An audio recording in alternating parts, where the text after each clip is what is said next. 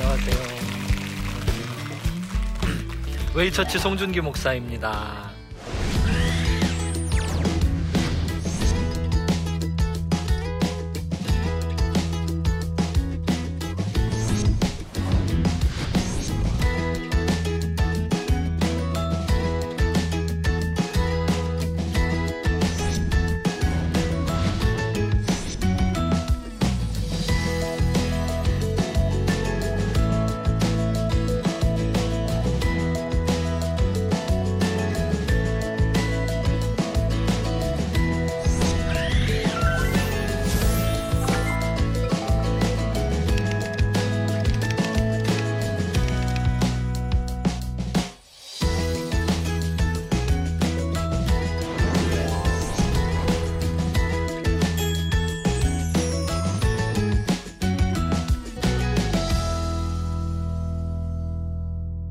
이번 강의의 제목은 싸움의 기술입니다.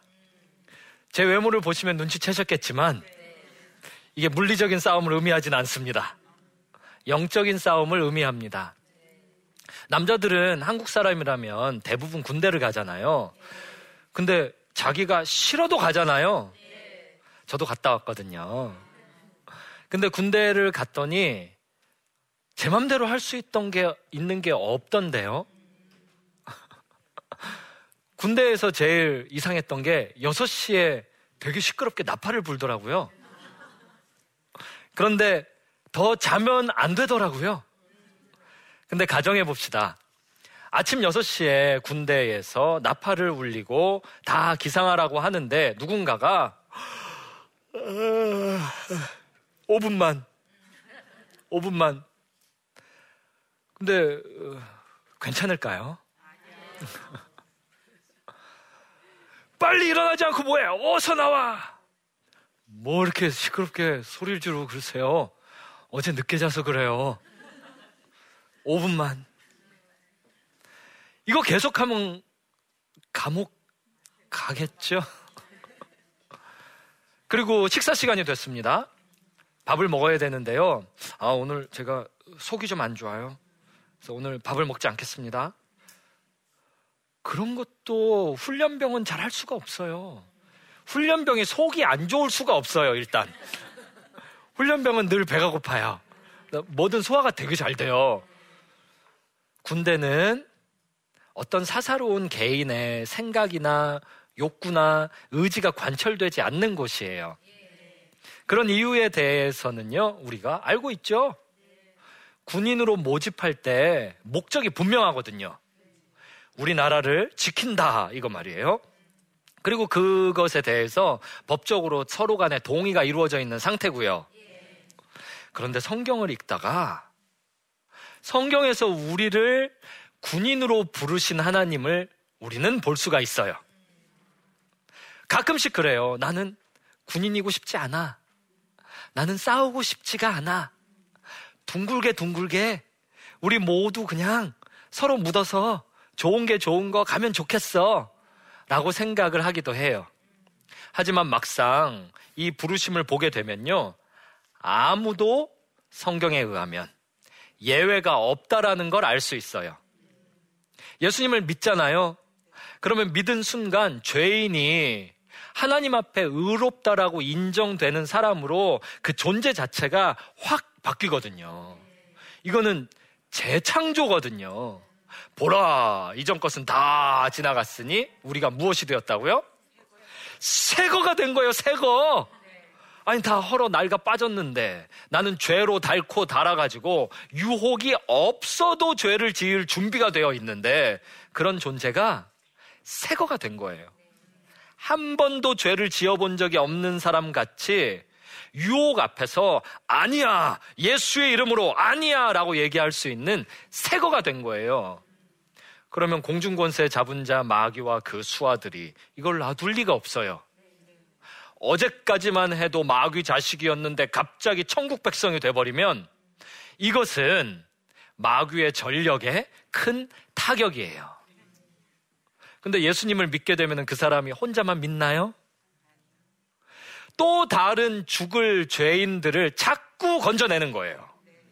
누군가 예수님을 믿으면은 감기 걸린 사람이 감기를 못 숨기고 사랑에 빠진 처녀 총각이 사랑을 못 숨기듯 신앙을 어떻게 숨긴단 말입니까? 신앙을 숨기지 못하면 주변 사람들은 궁금해하고 궁금하기만 해도 내 안에 있던 종교심이 발동해가지고요, 자꾸만 자기도 모르게 예수님을 믿게 되는 사람들이 늘어나게 돼요. 그래서 성경은 우리를 세상의 빛, 세상의 소금 그랬어요. 세상의 빛이 되라 그런 적 없고 그냥 우리 존재 자체가 빛, 소금 그랬어요. 그냥 있는 그대로 살기만 하면 되는 거예요. 그런데 이렇게 살면 늘 싸움이 일어나요. 격전이에요. 혈전이에요. 성경이 우리를 군인으로 명명합니다. 디모데후서에서는 이렇게 말해요. 너는 그리스도 예수의 좋은 병사로 나와 함께 고난을 받으라. 병사로 복무하는 자는 자기 생활에 얽매이는 자가 하나도 없나니 이는 병사로 모집한 자를 기쁘게 하려 함이라. 성경은 우리의 운명을 여기 적어 놓았어요. 우리는 모병되었어요. 우리를 모병하신 분은 예수님이세요. 예수님은 이 영적 전쟁에서 완벽한 승리 라인을 구축하신 분이세요. 이제 우리가 그 승리에 초대되었어요. 그리고 우리가 이 싸움에서 해야 하는 일은 싸움을 직접 수행하는 게 아니라 이 싸움을 이기신 예수님께 묻어감으로써 승리를, 당신의 승리를 나의 승리로, 나의 승리를 당신의 승리로 그렇게 만들어가는 과정 안에서 하나님과 관계 더 깊어지는 것이에요. 그게 하나님께 기쁨이에요. 모든 인류 전쟁의 역사에서요, 모든 전략가들이 공통적으로 하고 있는 전략의 가장 높은 수준은요, 부전승이에요. 싸우지 않고 이기는 거예요. 그런데 이 영적 전쟁은요, 부전승이에요. 내가 싸우면 지는 싸움이에요. 나는 약해요. 너무 약해서 심지어 악해요. 우리에게는 예수님이 필요해요. 이 싸움은 내가 싸우는 싸움이 아니라 부전승으로 예수님의 싸움에 편승하는 싸움이에요. 그러다 보니까 편승하고자 하는 그 믿음의 상태가 우리 마음 가운데 필요해요. 만약 우리가 에덴 동산의 아담과 하와처럼 말이에요, 하나님을 배반해버리고 죄의 세력과 먹고 마시며 변절자가 되어버리면요, 그 싸움은요 이름뿐인 승리자의 싸움이 되고 실상은 패배한 싸움을 진행하는 사람으로 전락해버리고 말아요. 우리의 싸움은 부전승이에요. 그러다 보니까 마음 안에서의 믿음과 불신의 싸움을 진행하는 거예요. 우리의 마음 가운데서의 진리와 비진리 사이의 싸움을 진행하는 거예요. 그래서 어떤 목사님은 책도 냈어요. 진리전쟁. 이 영적 싸움의 이름은 진리전쟁. 성경에는요, 이 영적 싸움의 이름을 이렇게 이야기하고 있어요. 믿음의 선한 싸움. 어떤 사령관도요, 자신의 사랑스러운 군사들을요, 아끼는 군인들을요, 적지 한복판에다가요, 아무 전략도 없이 갖다 뿌리지 않습니다. 고급스러운 장교면 고급스러울수록, 그리고 더 고매한 인격을 가진 사령관이면 더 그럴수록 전략이 탁월해요. 예수님은요, 우리를 보내실 때 이 책에 모든 싸움의 전략을 적어 놓으셨어요. 다행히 이게 한글로 번역이 되어 있네요. 다행히 이게 여러 형태로 우리 손에 잡혀 있네요. 마치 지혜가 사거리에서 외쳐 부르듯이 우리를 향해 여기에 싸움에 이기는 기술, 전략이 있어라고 이 성경이 우리를 향해서 외치고 있네요. 어떤 목사님의 말씀처럼 가져다 읽으면 될 뿐이에요. 이거를 읽다 보니까 하나의 구절이 눈에 띄어요. 직접적으로 믿음의 선한 싸움이라고 이야기하는 그 구절 말이에요. 그 구절은 이렇게 시작돼요. 디모데전서 육 장 십일 절, 오직 너 하나님의 사람아. 이게 첫 번째 전략이에요. 손무는 손자병법에서요, 지피 지기면 백점 불태 그랬잖아요.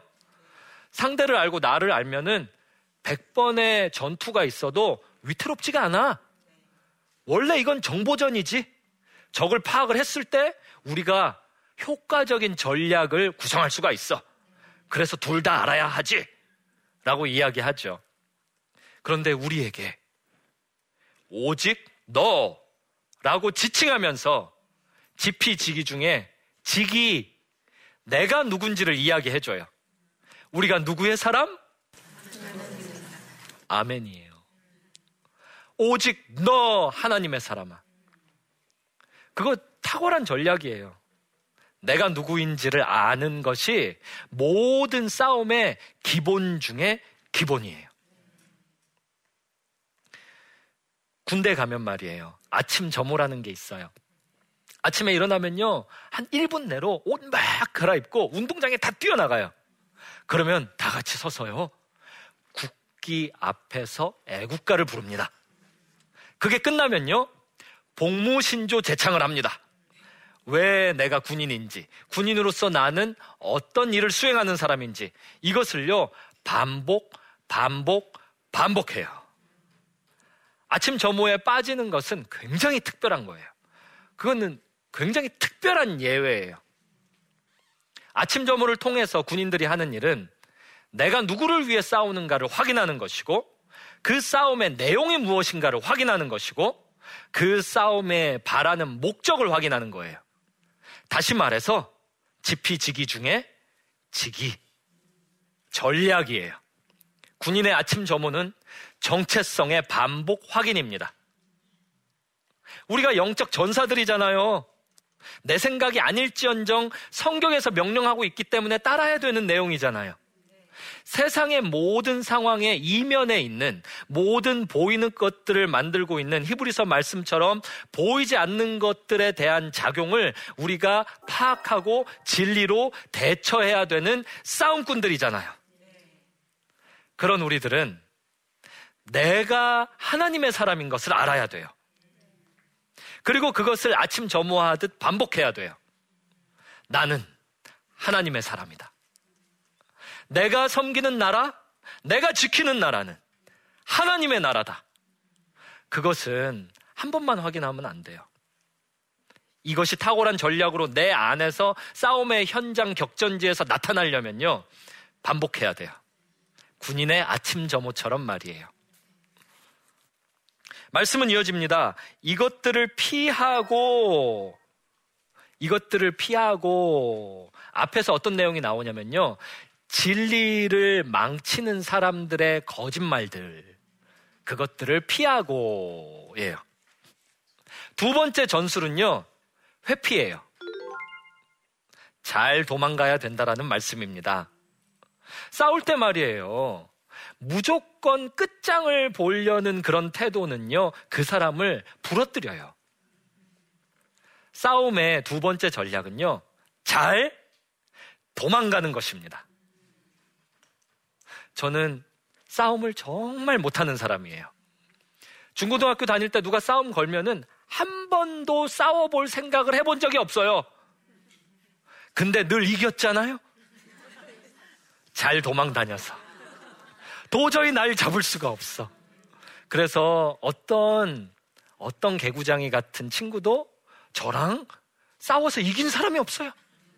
싸움이 시작이 안 되는데 도망가 버렸는데.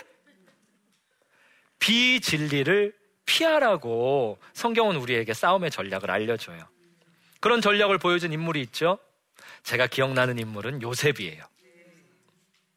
우리는 그 스토리를 다 알기 때문에요, 제가 긴 스토리를 한 문장으로 말씀드릴게요. 아줌마 이거 놔요! 우통을 벗어놓고 도망갔죠. 아줌마 한번 얘기해봅시다. 우리가 꼭 이런 관계 속으로 들어가야만 되겠습니까? 한번 대화를 통해서, 예? 우리 신앙에 대해서 좀 생각을 다시 해보실까요? 그게 아니라 요셉이 했던 일은 겉옷을 벗어놓고 그냥 출행낭 쳤죠. 회피예요. 그래서 요셉이 이겼잖아요. 잘 피해야 돼요. 잘 도망 다녀야 된다고요. 그 다음은 이어집니다. 의와 경건과 믿음과 사랑과 인내와 온유를 따르며. 세례 요한은 이야기했어요. 나는 쇠어야 하겠고 그는 흥하여야 하리라. 나는 겨울철 마른 나뭇가지 마냥 그냥 건드리면 똑 부러지는 나뭇가지 마냥 바짝 말라서 쓱 없어져야 하겠고. 제가 제 나름대로 주석을 원어의 의미를 살려서 달아봤어요. 그분은 풍성한 열매를 맺는 그런 분이 되어야 하리라. 나는 죽어야 되고 그분은 부흥해야 한다.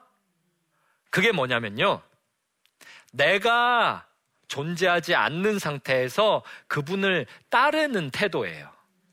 나는 없고 그분이 사는 거예요.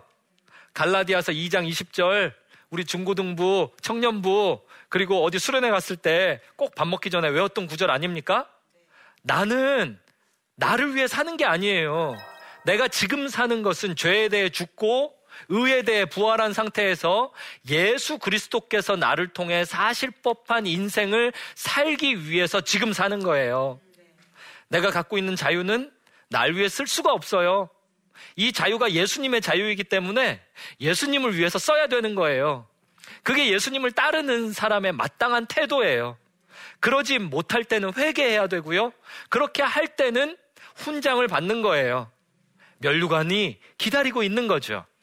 우리가 영적 군사이다 보니까요, 사사롭게 내 생각을 진행할 수 없고 그냥 예수님의 마음을 품고 예수님의 심장을 품고 예수님의 두근거리는 곳에, 예수님이 기뻐하는 곳에서 기뻐하고 예수님이 사랑하는 곳에서 사랑하며 예수님을 늘 따라가는 상태로 살아가는 거예요. 나는 없고 그분이 계시는 거예요. 이것은 군인들의 순결이에요. 사령관에 대한 복종이에요.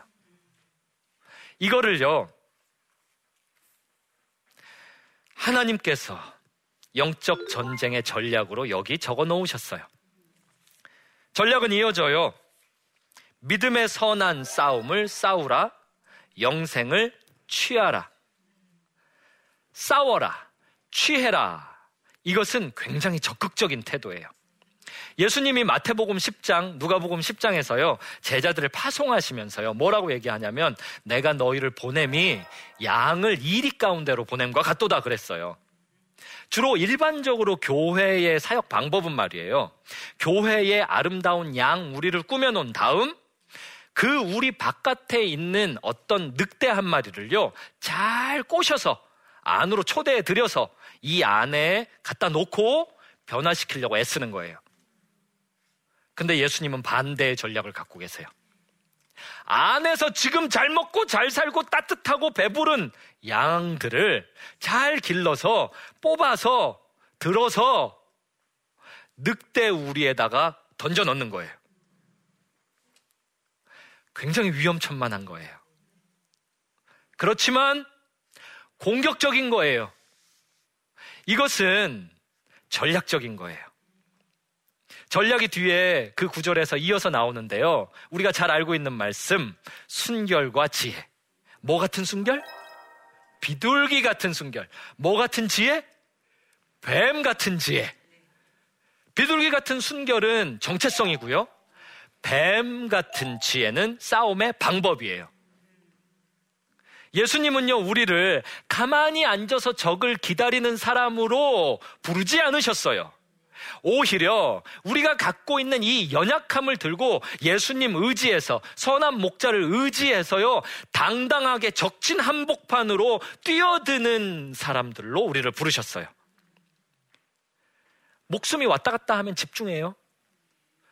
그 길거리에서 사자와 일대일로 만나본 적 있어요? 가끔 계실 수도 있어서 물어봤어요? 사자랑 일대일로 만났는데 내가 조금 전까지 걱정하던 직장 걱정이 돼요? 내가 사자랑 일대일로 만났는데 조금 전까지 걱정하던 가족 문제, 자식 걱정, 이게 되냐고요? 고도의 몰입이 일어나요. 얼마나 몰입했는지 아무것도 생각이 안 나. 왜 내 다리는 움직이지 않는 것일까? 왜 나는 바지에 오줌을 싸는 것일까? 그게 집중이에요. 아모스 선지자가 이야기해요. 사자가 움킨 것이 없으면 어떻게 부르짖겠냐? 사자가 내 앞에서 포효하는데 내가 안 무서울 리가 있냐? 그러면서요, 아마샤 제사장한테 나는 별 볼 일 없는 사람이더라도 하나님이 무섭기 때문에 여기 와 있다. 다시 말해서 하나님과 독대해봤기 때문에 거기에 내가 집중하고 있기 때문에 아마샤 제사장, 네가 나를 죽일지언정 나는 이 일을 해야겠다, 그 말이에요. 목숨을 내걸 수 있는 집중력, 그게 전략이에요. 마지막 전략이 있습니다. 이를 위하여 내가 부르심을 받았고 많은 증인 앞에서 선한 증언을 하였도다. 다시 말해서요, 우리는 혼자 안 싸웁니다.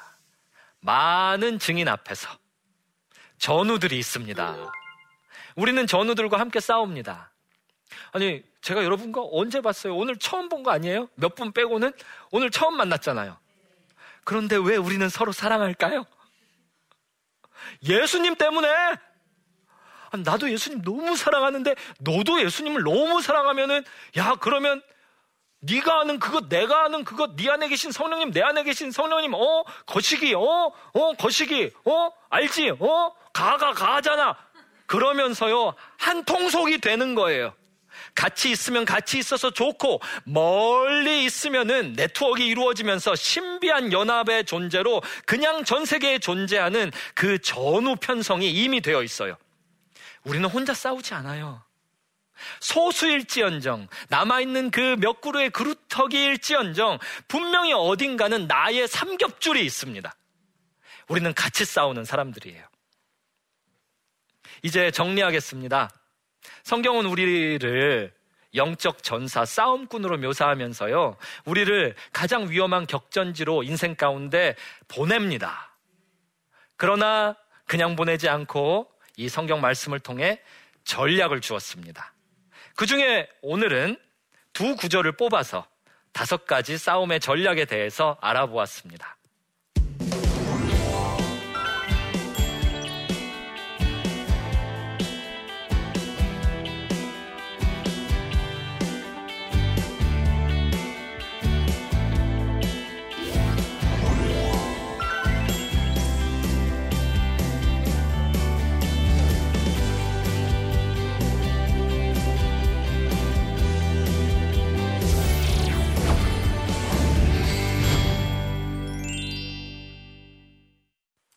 네, 여기까지 강의를 들으시고 질문 있으신 분들은 해주시면 감사하겠습니다.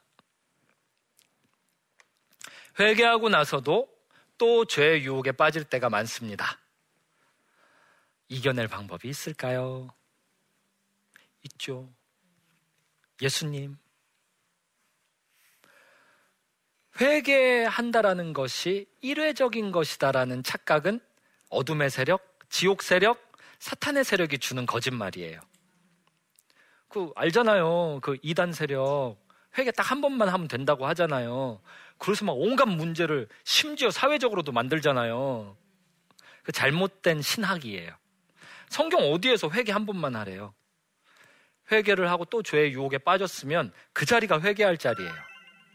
근데 거기에서 아, 나 회개 어제 했는데 이렇게 생각하면은 그 비성경적이죠. 혹은요, 염치가 없지, 어제 회개했는데 내가 또 해? 하나님이 이번엔 용서를 안 해주실 것 같아. 지 생각이지. 성경 어디에서 그런 게 있어요? 예수님은 우리한테 몇 번씩 몇 번 용서하라고 그랬어요. 일흔 번씩, 일곱 번씩.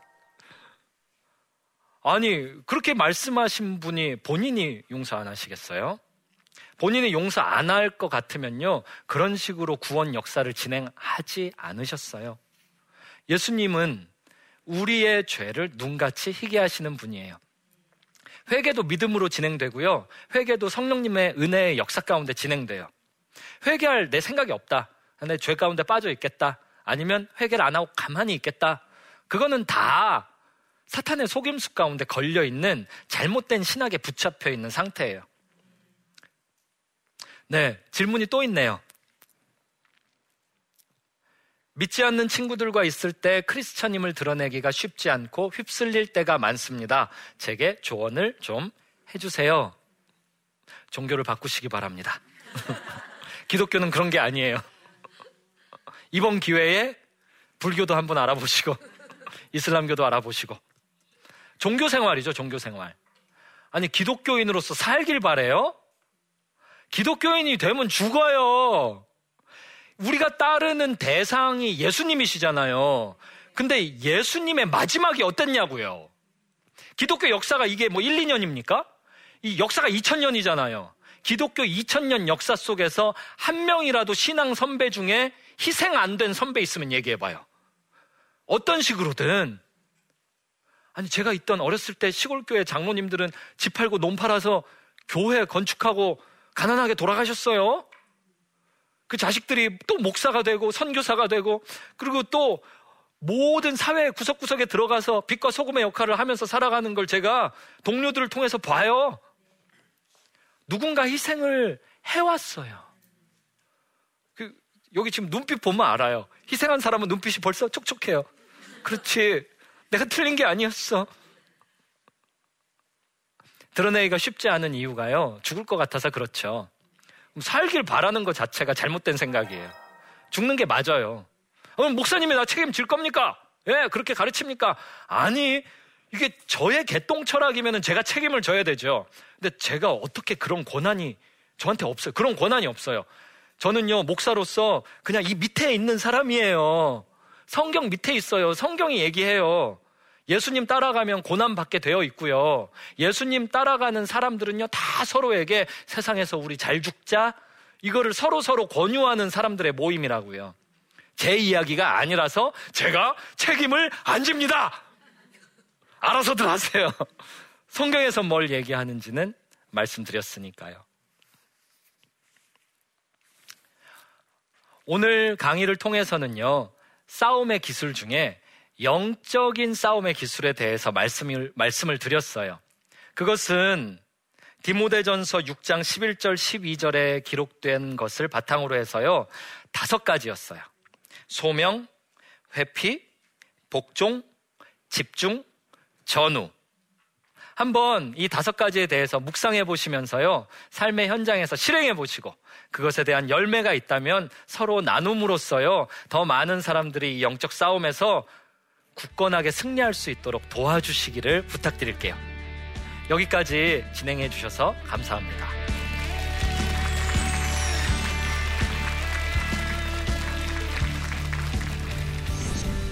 안녕하세요. 에이디에이 대표이자 글로벌 인재 전문가 안진호입니다.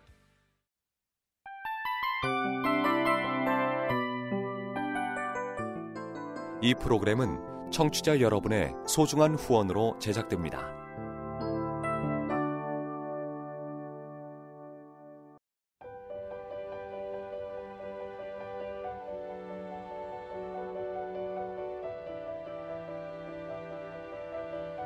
세상에는 수많은 교회들이 있지만 더 깊이 있는 말씀 강해를 찾기 위해 크기로만 교회를 선정하지 않습니다. 보다 좋은 영적 콘텐츠를 더 많이 나누기 위해 방송비를 받지 않습니다. 일 년 삼백육십오 일 복음만 전하고 싶어서 우리는 광고를 하지 않습니다. 온누리의 복음을 땅끝까지 씨지엔 티비와 함께 땅끝 선교사가 되어주세요.